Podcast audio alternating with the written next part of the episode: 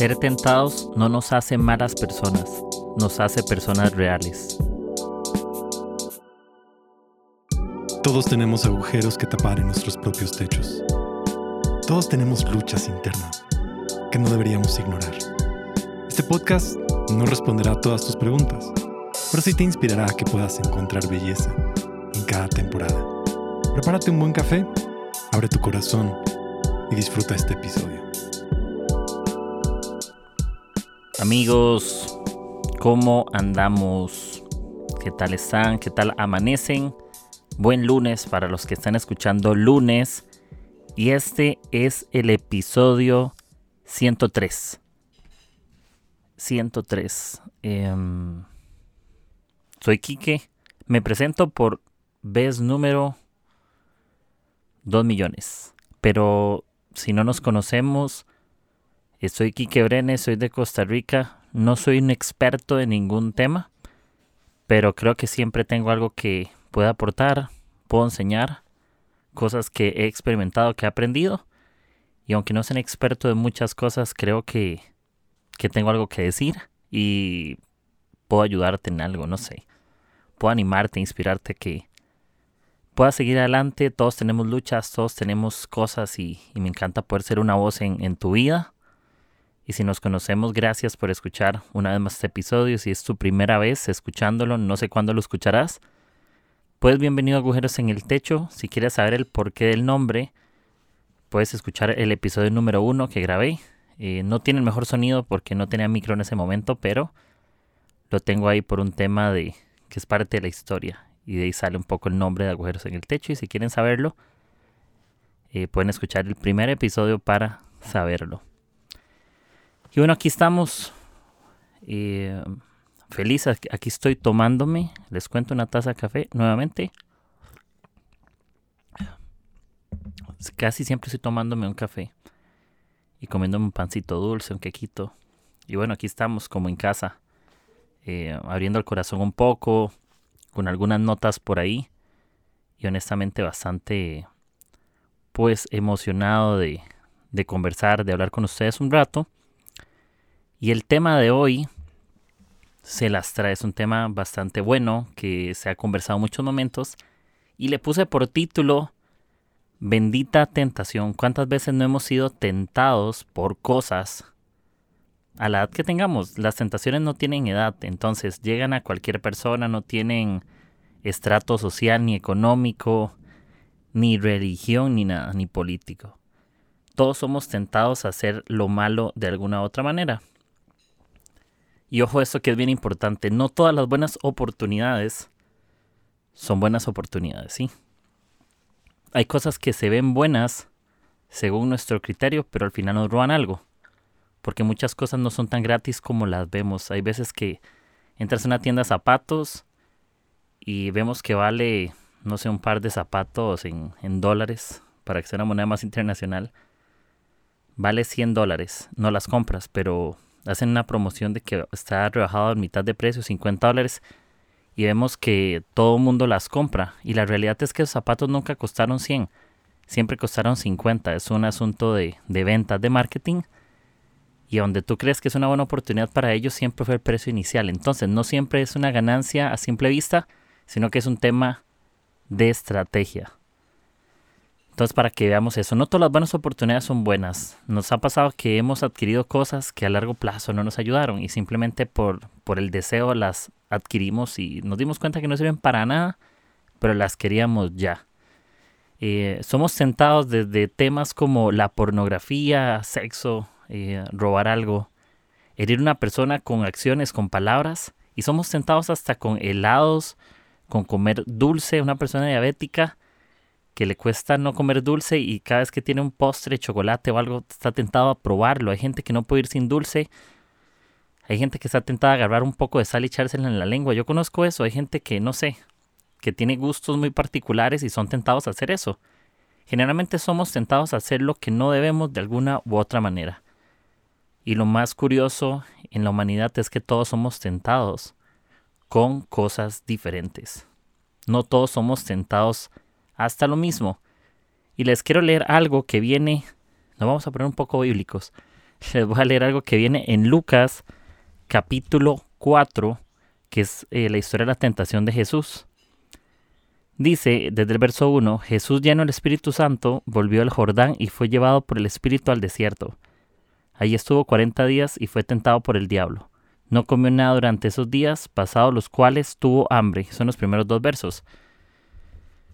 Si Jesús fue tentado, nosotros vamos a ser tentados. ¿Sí? Vamos a ser tentados. El diablo en esta historia lo empieza a tentar ofreciéndole cosas, diciéndole que si haces esto, todo y esto. Entonces las tentaciones son, son como alguien que te ofrece algo a cambio. Las tentaciones nunca te regalan nada, siempre tienen un precio y un costo que van a sacar algo de ti. La tentación es ese deseo que hay en nosotros por algo que produce placer al momento, tal vez, o a corto plazo, pero que con el tiempo se vuelve dañino y trae culpabilidad al corazón. Siempre caer en tentaciones trae culpa, quieras o no.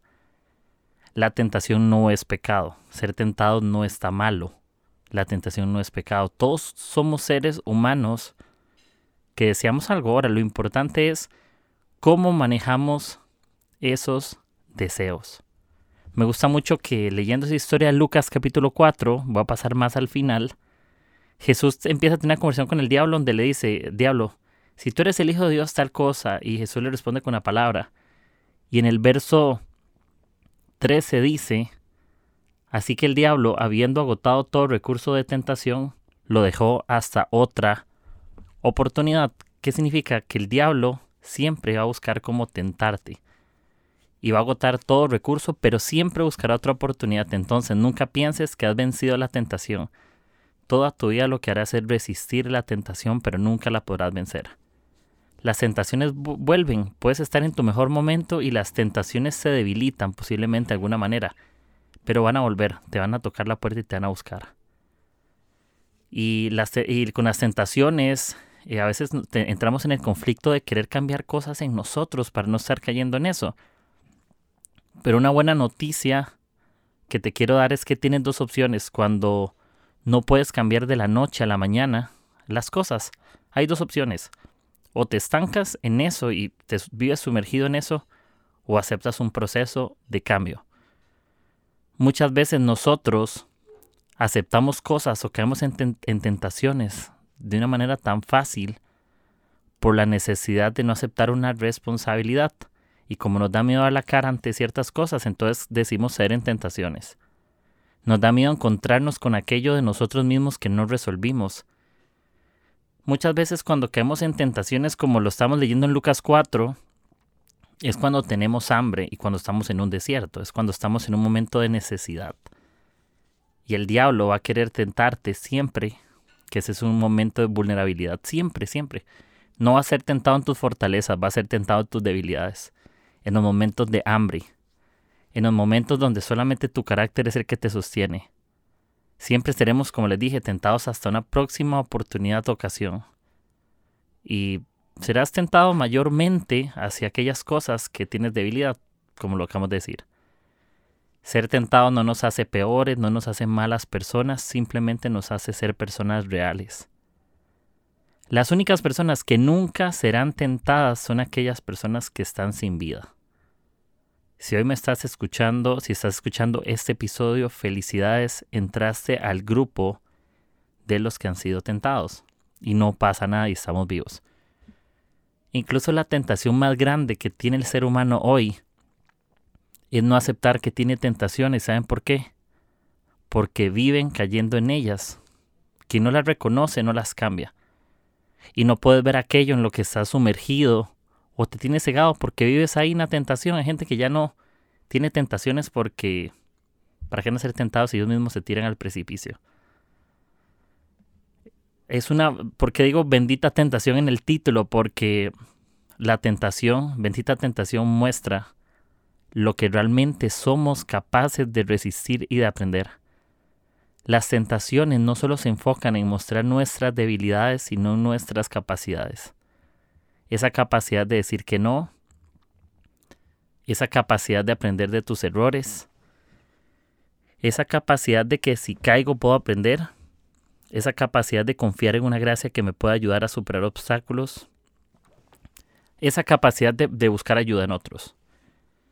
De que aunque tengas mil años de experiencia en un tema, siempre es bueno eh, confiar en alguien más. La tentación no es algo que siempre vas a poder evitar. A veces no se puede, a veces va a estar en momentos con muchas tentaciones. Pero sí que puedes resistirlas.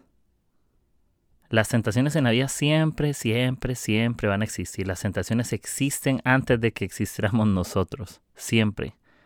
Cuando estaba Adán y Eva fueron tentados a tomar del fruto. Entonces, desde antes de que yo naciera ya las tentaciones existen. Y cuando yo ya no esté en ese mundo, las tentaciones seguirán. Y sí, siempre existirán, pero también siempre existirá el poder del dominio propio de que yo decida. Aunque algo toque tu puerta, aunque alguien toque tu puerta, siempre seremos los responsables de abrirla. Nadie puede cerrar o abrir esa puerta si no solo yo. No podemos evitar que la tentación suene en ocasiones como con mucho más ruido en esas puertas, en nuestra casa, en ese estruendo. Hay veces que hace demasiado ruido y le abres por temor o por guardar algo.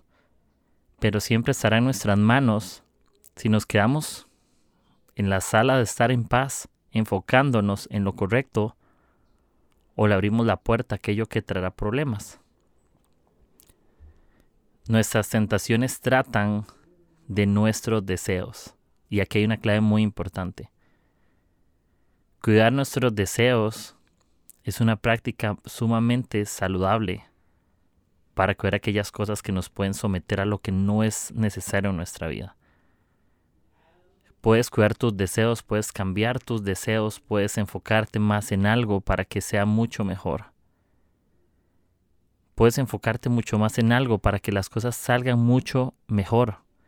Y sí, yo sé que no es fácil, yo sé que, que hay cosas que, que, nos cuestan y que estamos aprendiendo y no pasa nada. Y hay, hay en Santiago, por ejemplo, 1.14 dice, que la tentación viene en nuestros propios deseos, los cuales nos seducen y nos arrastran.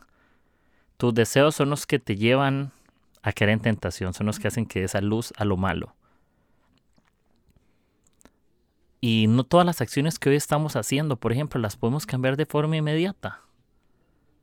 Todos somos distintos con distintos procesos y desarrollemos convicciones que nos enseñan a ser mejores seres humanos.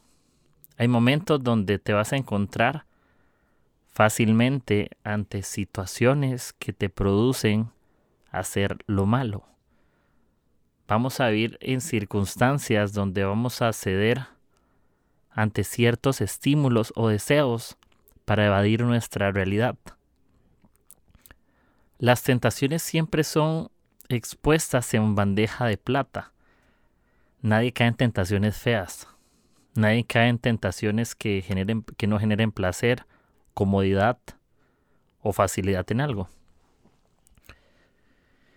Es más fácil, eh, creo que el, el, ser humano, nosotros queremos todo lo que no nos cueste tanto sacrificio, pero resistir la tentación es un tema de carácter. ¿Sí? La tentación pone a prueba en qué crees y en qué no crees. La tentación pone a prueba a quién valoras y a quién no valoras. La tentación pone a prueba de si estás hecho de oro diamante o si estás hecho de algún material malo, falso. ¿Sí? Todos tenemos tentaciones, pero eso revela al final quiénes realmente somos. Y podemos confiar en que, que Jesús hizo algo. Por ejemplo, en, en esa historia me gusta mucho y creo que es un principio súper importante. Y es que el diablo usaba la Biblia. Si leemos todo el capítulo de Lucas 4, al principio nos vamos a ver que, que el diablo dice como... Y les voy a leer un ejemplo que dice Lucas 4, el verso 3. Qué locura. Y el verso 4 dice, si eres el Hijo de Dios, le propuso el diablo, dile a esta piedra que se convierta en pan. Jesús le respondió, escrito está, no solo de pan vive el hombre. Y luego el diablo gastó ese recurso y lo volvió a tentar con otra propuesta la tentación te va a empezar a proponer cosas diferentes hasta que decidas ser en una. La tentación es un buen negociante que quiere que aprendas a ceder para que tú termines perdiendo y engañándote que eres tú el que está ganando, pero eres tú el que eres un perdedor. Y, y es un principio importante. El diablo sabe la verdad. también la conoce la palabra. Lo que el diablo pasa es que no la, no la puede vivir, solo se la sabe de memoria. Me encanta porque el diablo se sabe la palabra, pero Jesús es la palabra. El diablo sabe la verdad de nosotros, de lo que hacemos y decimos, más no lo que pensamos, porque Él no es omnisciente. Pero Dios sí sabe lo que pensamos, decimos, hacemos, Él sabe todas las cosas, Él es conocedor de todo. Y me encanta esa parte porque cuando tú confías en Jesús, tú no solamente estás confiando en las verdades que dice para tu vida, sino en que Él mismo es la verdad.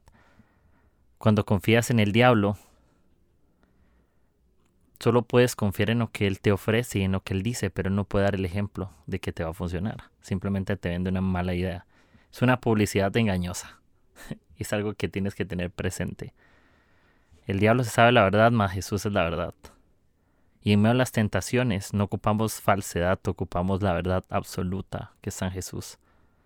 Y siempre serás mayormente tentado hacia aquello que eres débil. Pero cuando yo reconozco mi debilidad, Jesús es fuerte en mí para avanzar. Y bendita tentación que puede sacar en mí lo que realmente yo soy.